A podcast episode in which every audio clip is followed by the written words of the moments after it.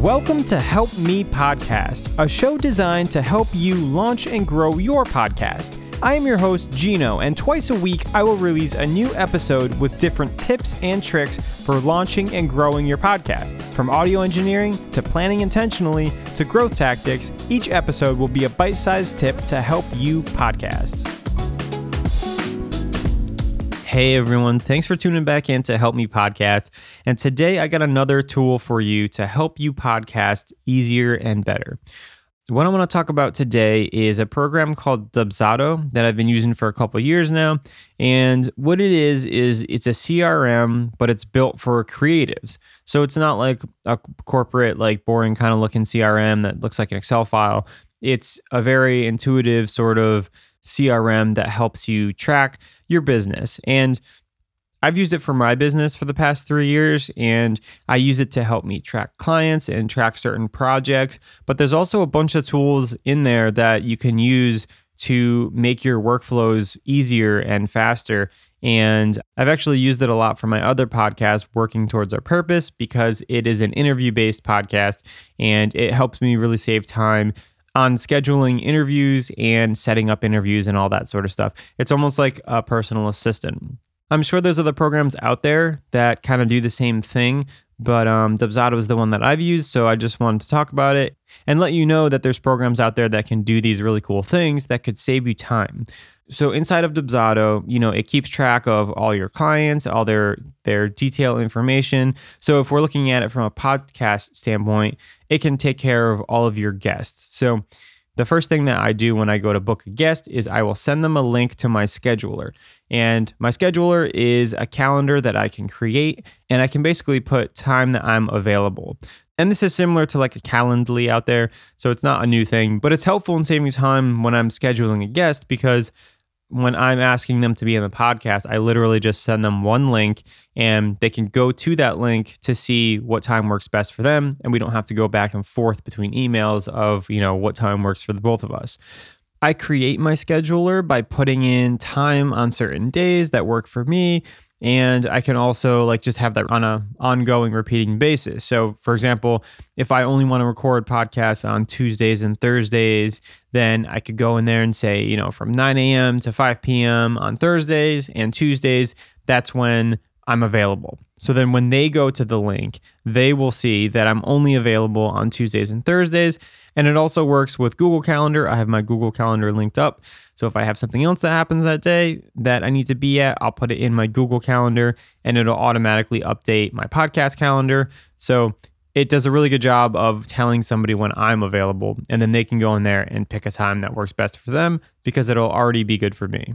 Also, what's nice about Dubsado is when you send your scheduling link, you can also embed a form into that link. So, in order for them to pick a time that works for the recording, they also have to fill out some basic information, their name, you know, links and stuff I want to put in the show notes and, you know, stuff about them. And I can custom build that form. So now when I'm sending this, I have a form with a little bit of a description about what the podcast is and what I'm looking for. Then I have a bunch of questions that they need to answer. And then they pick a time that works for them. So, all in one, I'm getting all of their input information and I'm scheduling their interview and I'm letting them know a little bit more about the podcast. So within that one link, I'm basically setting up the entire episode, which is great because this is all automated and I don't have to do any of it. Basically, I send them an email with the link in it, and then they fill all that stuff out. And then I get a notification saying they signed up. This is the day they signed up, and here's the form. And what it does is it puts all that information into a project with that person's name on it. So now, anytime I'm thinking about this specific episode, I can go into their project, see what they said for their forms. You know, I can put notes in there. I have all their contact information. So it's really nice at making a project for every episode. Another thing I can do in Dubsado is make templated emails. So as I'm going to send this link to people, you know, to fill out the information and to sign up for a, a time to record the podcast, I can also make a template email to have the invite. So this is helpful because now when I'm going to send an email, I could just go into my templated emails list and pick podcast intro template. I click it, it's already got the link in there, it already explaining about what I need them to do, and then I can customize it from there if I need to. But it's basically all done for me. And also, where I use the templated emails too is on the back end of the interview. So I'll also use another different templated email after the interview is recorded and it's about to publish. I say, you know, hey, your episode's coming out. Here's the link. Thanks for being a guest. You know, it was great. And feel free to share it with, you know, any of your friends. And here's the cover art so you can share it on your end. So that really helps again on the back end, saving time. I don't have to create these emails from scratch. I don't have to say, oh, where's my cover art? I gotta go find my cover art so I can send it to them. Everything's already in that email and it makes everything simplified. And it saves me time on doing these repetitive tasks that I'm always doing for every episode. So, another thing that templated emails work great for is to remind them that the interview is happening. So, what I do is I embed some of these emails into my scheduler. So, when they pick a time to record the podcast, they're automatically getting a templated confirmation email saying, Hey, it's confirmed at this time. And then they also get a reminder email a day before the podcast to let them know, Hey, you got a podcast tomorrow. Don't forget. So I also really like that because I never have to send my guests a manual email reminding them or telling them that the interview is coming up or anything like that. Everything's automated. So from my end, I'm sending one email and then the next interaction that I have to do is have the interview, which is amazing and that saves me time. It's almost like having a personal assistant, but it's all automated and you all set everything up beforehand. So, instead of having a personal assistant, I'm using Dubsado to do these kind of repetitive tasks over and over again for me so I don't have to think about it.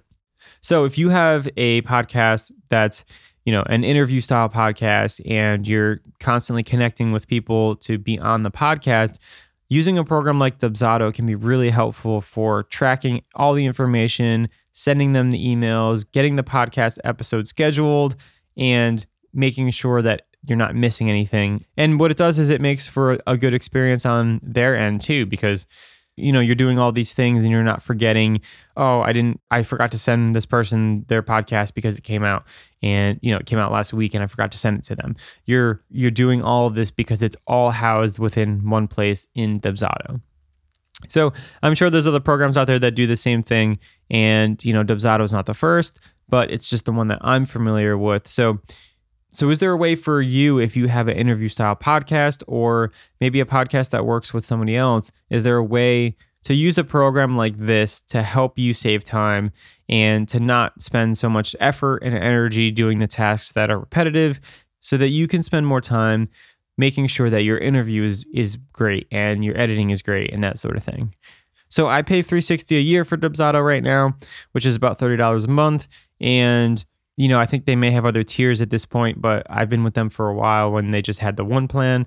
So, you know, see if it's right for you, see if it's within your budget, and, you know, just think about like how much time you're saving. For me, that's what convinced me to do this. You know, one of my clients actually told me about Dubsado, and she was like, hey, you know, it, it sounds a little pricey. Maybe you can't afford it right now. But if you think about it, 30 bucks a month, you know, evaluate your time. If it saves you an hour a month, one hour a month, it's probably worth it to pay for it, right? So to me, even just the scheduler saves me an hour a month. I mean, I remember when back before I had Dubsado and I used to go back and forth with people, you know, hey, I'm available this time, this time, this time. Oh, sorry, I'm not available that time.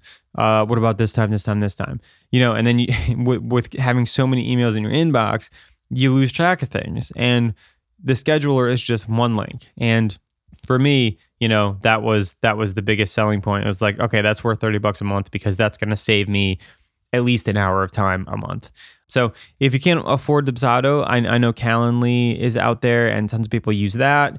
And, you know, maybe just having the scheduler link can save you a bunch of time and maybe you don't need the automated emails yet or the projects.